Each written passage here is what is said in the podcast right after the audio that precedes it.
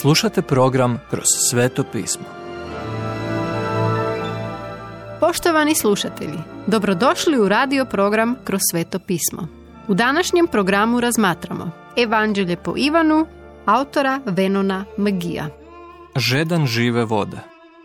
Ivan 3.17 do 4.54 Isusova je služba u Jeruzalemu pobudila mnoge kontroverze, te je tako, umjesto da napravi krizu prije pravog vremena, Isus otišao u Galileju. Kada je krenuo na put prema sjeveru, mogao je birati tri različite rute. Put uz obalu, put uz rijeku Jordan, uobičajeni put židova da izbjegnu Samariju ili najdirektniji put kroz Samariju, onaj kojim je krenuo Isus. Imao je božanski susret sa Samarijankom kod Zdenca.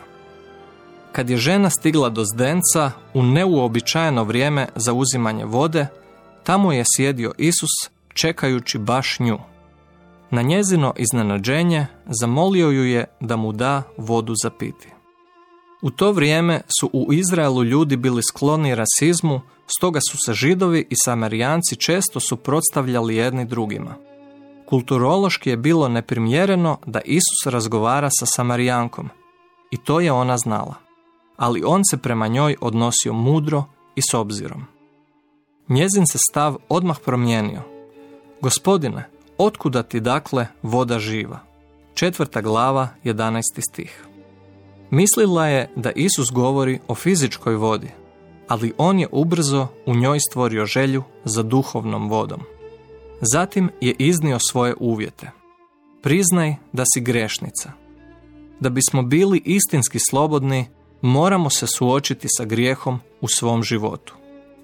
Žena je zapravo bila šokirana njegovim poštovanjem. Sada ona otvara religijsku polemiku što se često događa kada ljudi ne žele govoriti o svom grijehu. No budući da joj Isus želi dati vodu života, on razgovor usmjerava na temu kako spoznati Boga.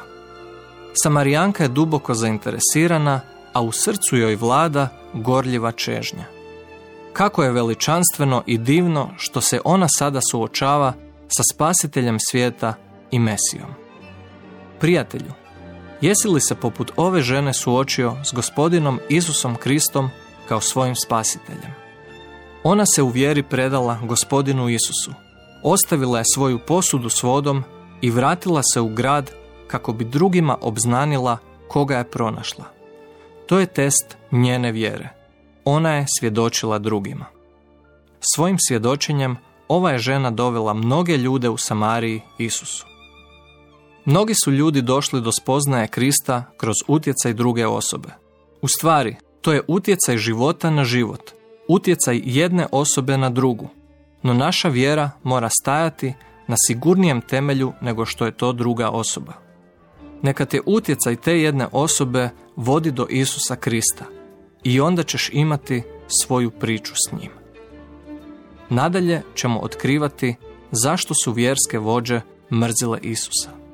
Poštovani slušatelji, emisiju Kroz sveto pismo možete slušati svakoga dana od ponedjeljka do petka na City radiju na frekvenciji 88,6 MHz na području Velike Gorice, odnosno Zagrebačke županije i na 104,9 MHz za područje dijela općine Lekenik, odnosno Sisačko-Moslovačke županije.